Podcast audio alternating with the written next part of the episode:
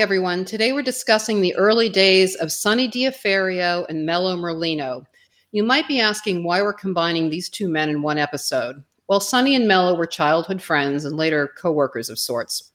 Richie always referred to them as the Bobbsey twins. Sonny and Mello went to the can shortly after I was born, but Mello I knew well later in life. He was released when I was 19. I was working in Copley Place then, and Dad brought Mello to meet me. The first words out of his mouth were, Jesus, Richie, she looks just like Anne. Anne was my mom. Like all of my other non blood related uncles, I found Mello kind and amusing. Recently, I was reading a Reddit post about Mello, and someone commented, Imagine eating lunch with that guy. I don't even know what that's supposed to mean. This idea or notion that people have about wise guys, gangsters, mobsters, or whatever label you want to slap on them that they're uncouth or frightening is ridiculous.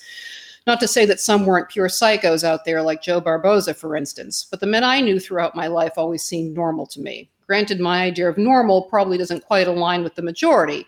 We'll get more into my world in season two. Okay, Nina, tell us about Sonny. Sonny was born Santo Diaferio on November 31st, 1931, in Boston, Massachusetts, to Francisco and Grace Diaferio. He was one of seven kids. The family lived in Roxbury in the 1940s. On November 20th, 1943, Sonny's brother Michael was shot in the stomach by a man wielding a shotgun outside of a pool room in the South End. The shooting was never cleared up. A story was going around that Michael was supposedly selling the shotgun to someone who then shot him in the stomach because he thought the gun wasn't loaded. Wait a minute. Who in their right mind would let someone point a shotgun at them, and who in their right mind would pull the trigger? I don't buy that. It makes absolutely no sense to me. Two days later, their brother in law, Michael Rendini, was arrested in front of Michael's house. He was in possession of two gasoline ration cards without a name in the ID space and two cases of liquor. Two years later, he was arrested for selling alcohol in the streets. He moved on from illegal alcohol sales to selling stolen TVs. Well, it gets weirder. On February 25th, 1949, Sonny's brother Nicholas was found shot in the chest less than a mile from where Michael had been found dead. Sonny claimed to have met with Nicholas on Harrison Ave about an hour before the shooting. There were two shotgun shells in his pocket. Nicholas stated that he was accosted by a man on Reed Street who robbed him. A witness said she heard noises and looked out the window to find four men arguing. In the ambulance, Nicholas was mumbling something about an address in Quincy. Some reports said he was thrown from a vehicle where the commotion was heard. The police believed he was shot somewhere else as there were no reports of anyone saying that they had heard a gunshot in the area where he was found.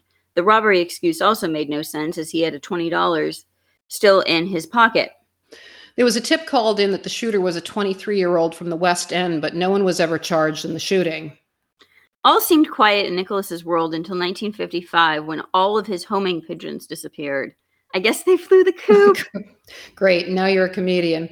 But that's not the end of Nicholas's story. In November of 1976, Michael Butler was shot in the stomach and killed in a bar brawl. Nicholas was arrested and tried for illegal gun possession, but he went on the lam during the trial. His excuse for fleeing was so his common law wife could collect welfare in another state. Stop. Why do you say these things? It's so trashy. Hey, I'm just telling you what he said. In 1984, he's picked up again and the trial resumed. He was convicted on the gun charge, but a mistrial was declared on the murder charges. Nicholas dropped off the radar and passed away in April of 1997. Before we move on to Sonny, let's have a dose of normalcy. Sonny's brother Vincent went on to become a priest. Every family needs to have a criminal, a priest, and a politician. And that's a Boston thing for sure. Back to Sonny. He was continuously getting picked up for petty crimes, but in November of 49, he was arrested with three others, including 15 year old Mello Merlino. The other two boys were Paul J. Conley and Sammy Gravina. They stole a car from Watertown, which they used for the BNE in Roslindale, where they stole a safe from the Granville Club. BPD officers spotted them cruising down the Jamaica Way with something sticking out of the trunk. The officers called in the plate number and were told the vehicle had been reported stolen. A high speed chase ensued. The BPD pursued the boys at 90 miles an hour through the streets of Jamaica Plain before they crashed into a stone wall near the Washington Street MBTA station. A 500 pound safe was found in the car with $800 in cash, $250 in checks, and documents in it. Sonny and Paul were arrested at the scene. Mello fled on foot, but his mother turned him in. Sammy, who also fled on foot, was picked up a couple of days later. Mello, since he was underage, was released to his mother. The others were all held on $10,000 bail. On December 7th, Sonny, Paul, and Samuel pled guilty. The judge decided to split them up and send them to different houses of correction. They were each given 18 months, but warned them that their next offense would land them in state prison. Mello was never charged. How could you expect Sonny to turn out any different? I mean, with the brother Michael getting killed, Nicholas being shot, obviously there were more than a few issues in that household. No question about that. They were all released in late 1950. Connolly and Gravina ended up being arrested for kidnapping a 19 year old girl in Dorchester in September of 1953. The girl luckily escaped from the car. Not to get sidetracked, but Nina, you have to tell us a little bit more about Samuel Gravino. It's too strange to pass that one up. He went off the radar for a long time, but then in 1970 he was picked up for armed robbery, a petty $160. Before the guilty verdict in October of 1970, Gravino went missing. In 1973, he was found in Zurich, Switzerland. The Quincy PD and Mass State Police had to fly there to bring him back home. In 1993, he was locked up for stealing $30,000 in a roofing scam on two old women in Quincy and Braintree. Then he's thrown into the federal pen for welfare fraud and scamming casinos in Las Vegas and Atlantic City of roughly $60,000. In the end, he was found shot once in the head in his home in Hull. The neighbors said they weren't surprised. Think about that. He went on the lam to Switzerland for a lousy 160 bucks. Okay, back to Sonny. He got out in early 1951 and married Patricia Freiberg in June of that year. But on October 7th, he was arrested once again for a B&E along with two others from his neighborhood, John P. Foley and Edward Gullins.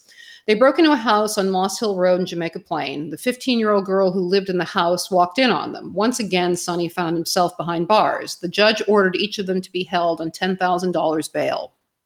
It's unclear what the outcome of that case was. I wasn't able to find a dismissal or a conviction for the case. But Sonny made headlines again on June 11, 1954. This time it was a payroll robbery that came to be known as the pepper theft.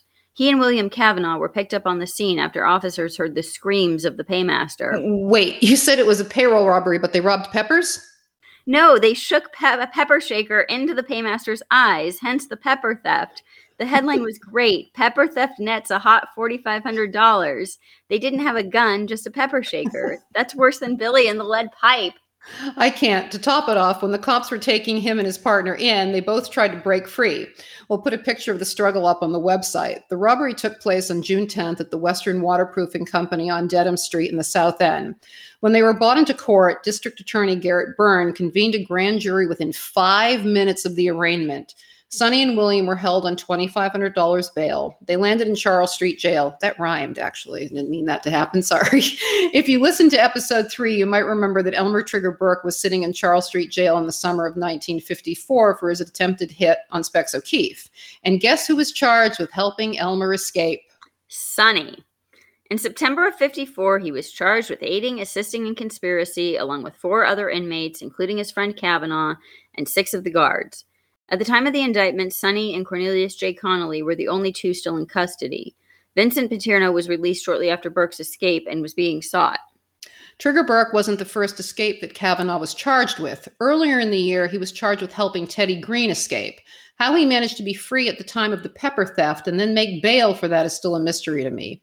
He and Locke were picked up in a raid in Connecticut and transferred back to Charles Street. In October of 54, a guy named Keenan was picked up for two break ins in Roslindale. When Keenan's house was searched, burglar tools were found.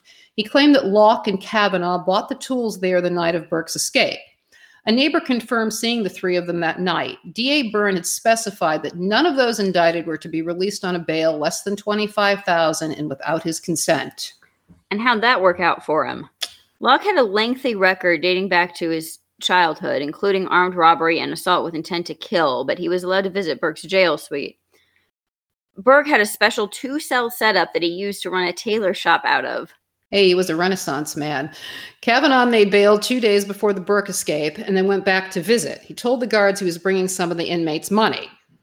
The trial began on March 7, 1955. Details were given about the alleged 80 minute long jailbreak of Trigger Burke on August 28, 1954. Endless theories were given about how it may have occurred, including keys, bolt cutters, and saws, but not even a metal scraping was found. The Saturday afternoon that Burke escaped from the yard, there wasn't even an armed guard on duty. The trial of the inmates continued into April of 55. There were 10 lawyers for eight defendants. Sonny and William were cellmates before he made bail, and when he was returned to Charles Street, William magically found himself Sonny's cellmate again. The prosecutor complained that Charles Street was like a country club. The DA found a witness named Paul Fox who had been released from Charles Street just hours before Burke's escape. He claimed that he had seen Sonny's wife Patricia meeting with a guard in a tavern on Washington Street. One of the defense attorneys objected to the witness, saying that he had represented the man in another case and that he had been institutionalized back in 1950. The defense also put Connolly's five year old son on the stand. The boy told the court that he was the one who had made the scrawlings, which the state claimed were escape diagrams and a secret code. He told the court that it was some game he was playing with his brother and that he had made it all up. Then, at one point, the judge had to call a recess because rain was coming through the windows of the courtroom and soaking the jury. Court aides tried to stop the flow by pulling down the cloth shades and stuffing pieces of cloth around the window edges, but it didn't work. Talk about a circus. On April 17th, Sonny, Cornelius, and Vincent Patierno were acquitted.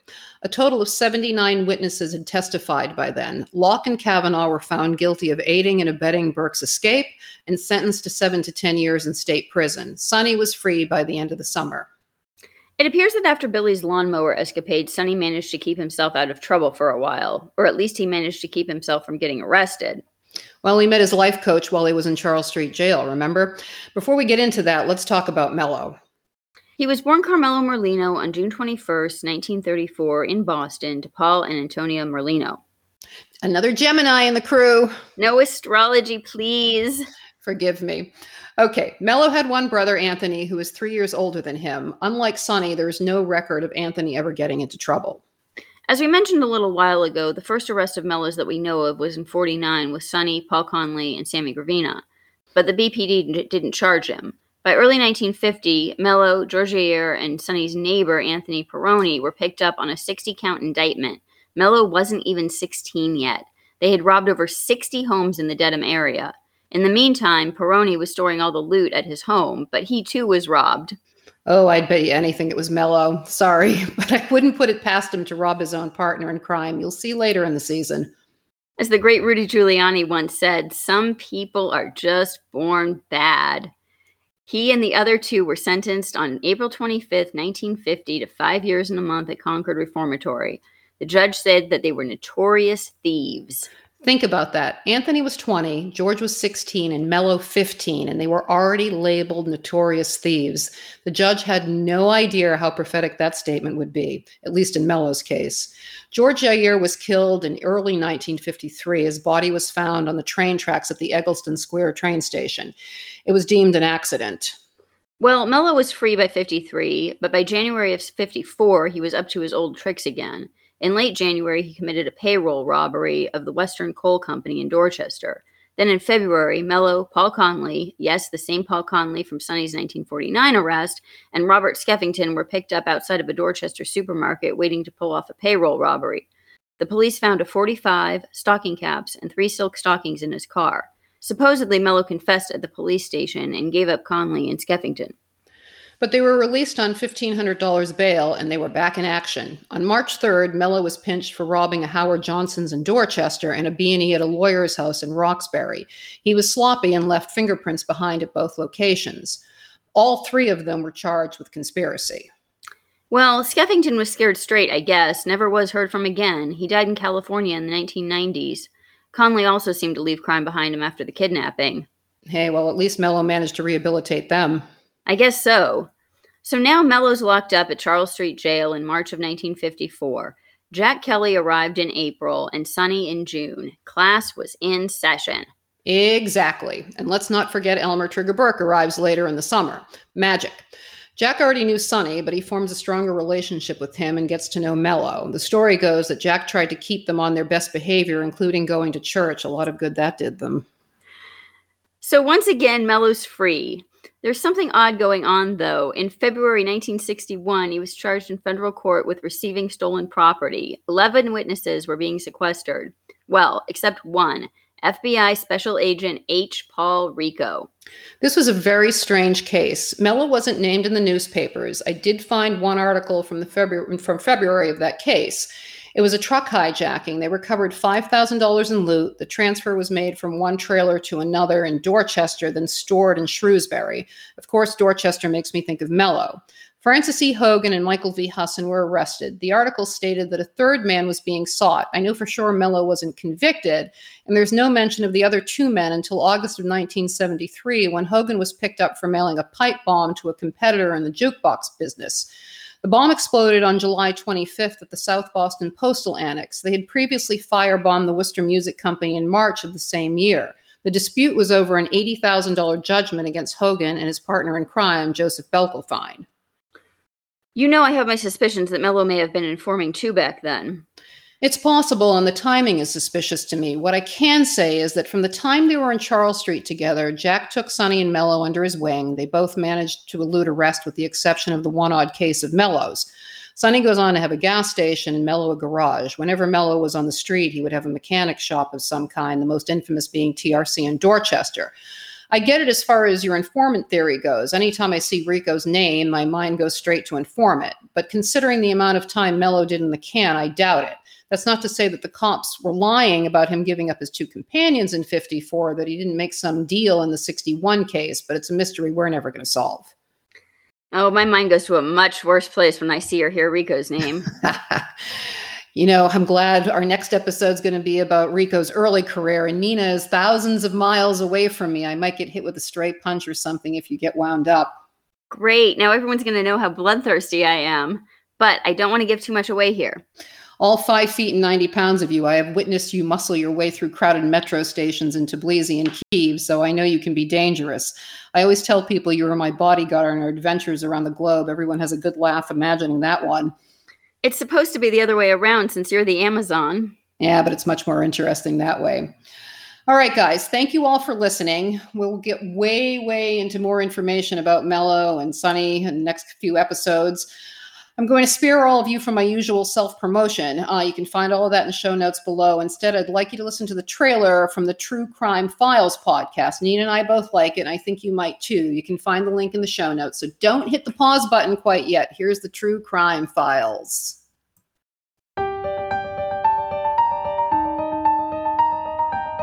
Hi, I'm Christine, and I'd like to introduce you to the True Crime Files podcast a bi weekly podcast that focuses on mysterious disappearances and unsolved murders.